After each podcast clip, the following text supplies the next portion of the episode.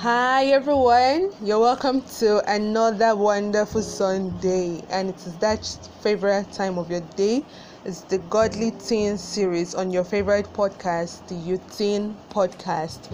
So, today we are going to be talking about something very, very important that every teenager should know, and it is simply the teen's prayer life, the prayer life of a teenager. I'm very sure we have teenagers out there that still sees um, prayer as something that is being boring or something that is dry or something that is not enjoyable. But i bring to you a good news that prayer is the one of the basic ways one of the most important ways you are meant to build your life as a godly teenager in christ jesus. And we'll be looking at um, taking a bible verse from the book of First Thessalonians chapter 5 verse 17 which simply says pray without ceasing pray without ceasing. And another version um, referred the verse to as pray at all times. So your prayer life as a teenager or as a kin factor is actually is actually a kin factor that that should be applied when it comes to building your spiritual bond and relationship with God you don't have to wait for a special occasion or for a gathering for corporate prayer meetings or when you are in need of something or when something bad happens to you or before you enter into the exam hall you don't just wait to those periods before you can pray to god. Because prayer is not just telling god. It's not just about telling god. It's not just about communicating to god. It's also about waiting to receive from god. Like as you're telling to god god is is giving you back and you are receiving. It's also a place where you get to fellowship with him where you get to talk to him about important things where you get to sing praises to him worship him in that in, in, in that mode. So if, if if you decide not to pray if you decide to wait for those special educa- occasions you don't know where um, the prayers that you have prayed in the past can go far for you. And you don't even have to pray uh, you don't have to pray as long as 10 hours 15 hours before you can before you can be able to communicate to god. You don't have to a simple prayer while sitting or while going out it's enough. So far it's coming from your heart and so far you are praying in the spirit and so far you are praying with faith in your heart.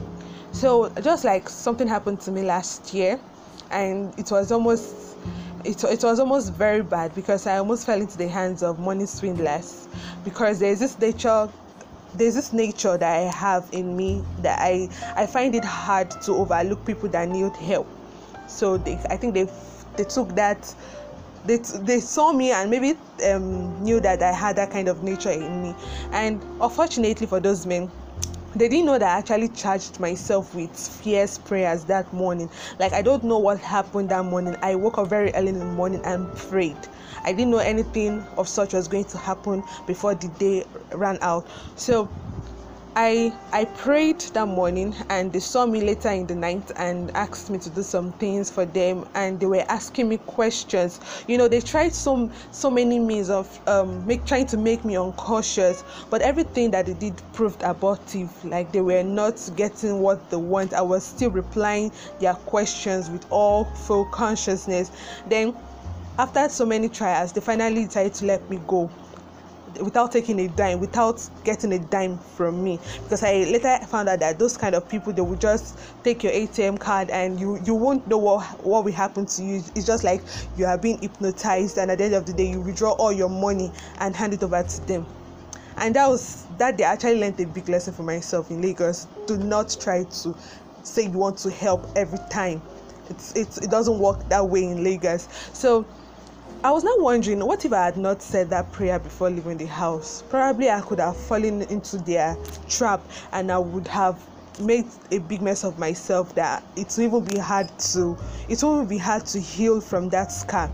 So it's that that's another reason why it's very important to keep praying steadfastly continuously without ceasing as a teenager.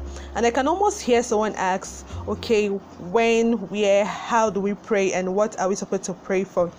When pray at all times even in your worst moments even in the times that you cannot even call out to god you cannot call to god that you feel even those those times that are very bad. So that those are the times that you even need to pray praise god and even thank him for the things that he has done previously. You don't have to wait you don't have to wait for everything to be very very okay. You don't have to wait everything to be very perfect before you call on the name of your father. Where can you pray? Anywhere.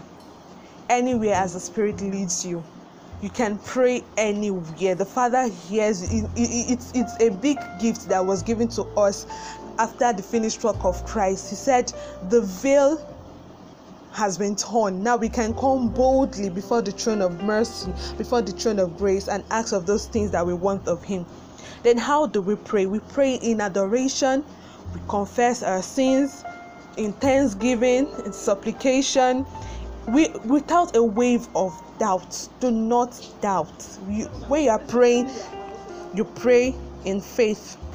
Yes, always learn to pray with faith.